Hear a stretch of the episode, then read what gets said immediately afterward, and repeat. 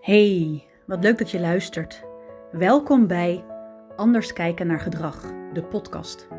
Een plek waar ik je meeneem om stil te staan bij alles rondom het opgroeien van kinderen. Het kijken naar gedrag.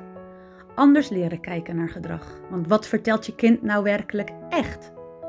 Een plek waar zowel ouders als professionals elkaar kunnen ontmoeten. Laat dit de plek zijn om te verbinden, te verdiepen met inspiratie, tips en reflectie. Waar onderwerpen aan bod komen om jouw kind te blijven ondersteunen bij de sociaal-emotionele ontwikkeling, zodat plezier en geluk de drijfveer blijft van de persoonlijke keuzes op weg naar volwassenheid. Ik heb er zin in. Veel luisterplezier. Hey, wat fijn dat je er weer bent. Ik heb een lange tijd een periode gehad van rust Achter de schermen was er van alles aan de gang.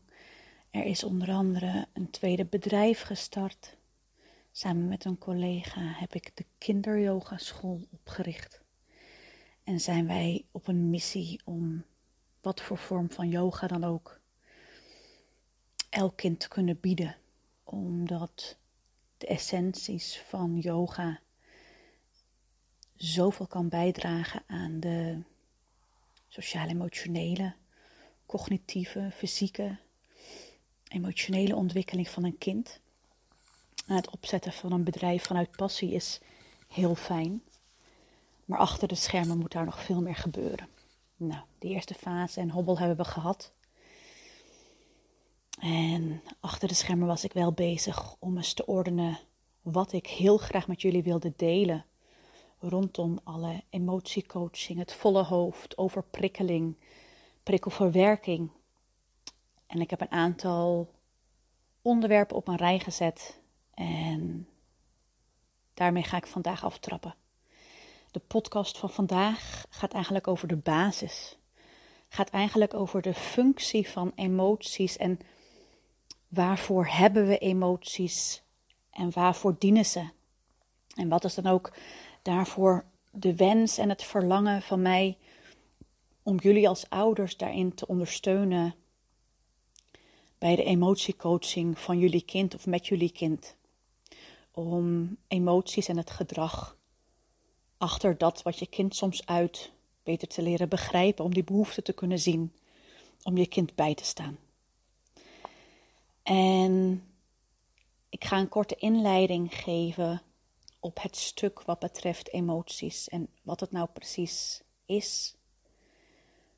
Want als we kijken naar emoties, dan zijn die altijd een link en gekoppeld aan bijvoorbeeld gedachten. We hebben een gedachte en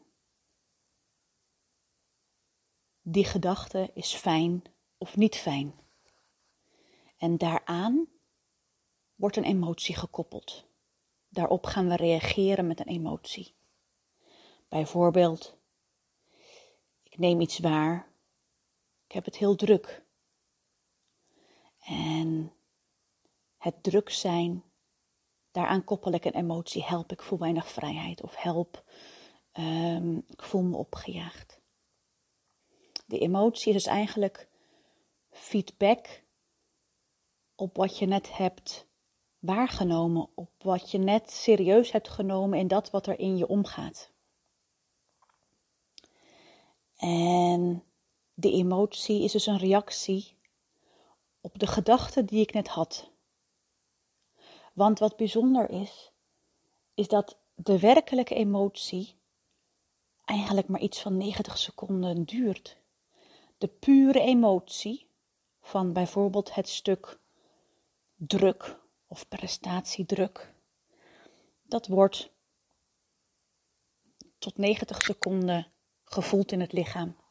Het is een eiwit dat aangemaakt wordt en die aanmaak en de sensatie ervan is wat je voelt. Maar binnen die 90 seconden heeft het bloed het ook weer opgenomen en wordt het weer uit je lichaam gefilterd. Wat we daarna voelen, na die dat intense gevoel van emotie is vaak een gevoel wat die gedachte was of wat het voor gevoel opriep, die gedachte, vanuit ervaringen. Vanuit ervaringen of overtuigingen die erop liggen. En die ervaringen of overtuigingen die jij misschien hebt meegekregen tijdens de opvoeding, of ervaringen die je gehad hebt, die worden in het onbewuste deel opgeslagen. En mocht er op een later moment weer een keer een emotie bovenkomen, dan is het dat onbewuste deel wat weer getriggerd wordt. Die onbewuste ervaring, wanneer je eerder verdriet hebt gevoeld, of wanneer je eerder zoveel teleurstelling hebt gevoeld, dat laat je met die nog niet verwerkte emotie gaat weer open. En dat maakt dat je daar weer naartoe gaat om die emotie, maar ook um, die gedachte en overtuiging weer her te beleven. Als ik daarin een onderscheid kan maken, dan zijn dit net voorbeelden geweest. Confronterender, negatief. Maar emoties kunnen herinneringen zijn eh, die ook een hele positieve uitwerking hebben. er kunnen in een verscheidenheid aan gebeurtenissen mooie of droevige gevoelens aan gekoppeld worden. Dus emoties zijn niet per se beladen en opgeslagen. Wat misschien als je nu bij jezelf nagaat, ervaar je ook nog wel die extreme blije momenten van een keer een spontane slappe lach, een enorme verliefdheid of liefkozing die je hebt mogen ontvangen, of andere hele blije, verwonderende momenten. Dat zit ook in je lichaam opgeslagen. En die opgeslagen emoties, die dus gekoppeld zijn aan die gedachten of overtuigingen, dat wordt opgeslagen in je lijf. En opgeslagen emoties in je lijf, daarvan is dus de wens om die niet te blijven onderdrukken. Om niet bang te gaan zijn om te voelen. Ik hoor het zo vaak om me heen. Nee, je wilt mij echt niet boos zien. Want dan, nou, ontplof ik. Of ik durf dat laadje eigenlijk niet te openen. Waar zoveel teleurstelling vanuit misschien wel um, een pestervaring in het verleden. Of een andere confronterende ervaring in zit. Omdat ik misschien wel heel bang ben wat daar vanuit emoties nog naar boven komt. Het onderdrukken van die emoties en het stoppen in die laadjes Daarvan heb je dus nu een inleiding gekregen, hoe het dan dus ook komt dat je op momenten in je leven, door dat wat er gebeurt, of door die gedachte die in één keer in je opkomt, je toch af en toe weer bij dat laadje terechtkomt. Dus de wens is ook, en daar gaan deze aankomende series en podcastafleveringen dus ook over, om emoties niet meer te onderdrukken, om er niet bang voor te zijn, maar om emoties toe te durven laten. In stapjes, wat misschien niet alleen hoeft. Omdat emoties jezelf weer in beweging zetten. Het zet je lijf in beweging om letterlijk op te ruimen. Op te ruimen van de, de heftigheid of zwaarte die je daar soms mee kunt of in kunt ervaren. En het zet je in beweging om misschien wel vooral ruimte te maken voor dat wat je wenst op te slaan. Om de mooie dingen in je lijf op te slaan, om die te kunnen blijven herinneren. Want als ik nog even terugga naar emoties, dan kan het een emotie zijn vanuit een gewaarwording. En men zegt nog wel eens dat we die nodig hebben om te overleven. Dat emoties er zijn om te overleven. Je weet nog de mogelijke reacties bij, bij het spotten van gevaar, het vluchten, of het reageren, het vechten. Voor een ander misschien nog wel eens het bevriezen. Het gaat je inzien hoe jij dient te handelen. En als we die emoties primair vanuit het overleven niet hadden, zouden we nu naar een steeds modernere samenleving, waarbij we met elkaar ook dienen samen te leven, zonder misschien dat primaire gevaar, wel nog met elkaar in interactie moeten gaan. En ook daar zijn emoties voor nodig, van levensbelang. Want als we kijken naar het woord emotie,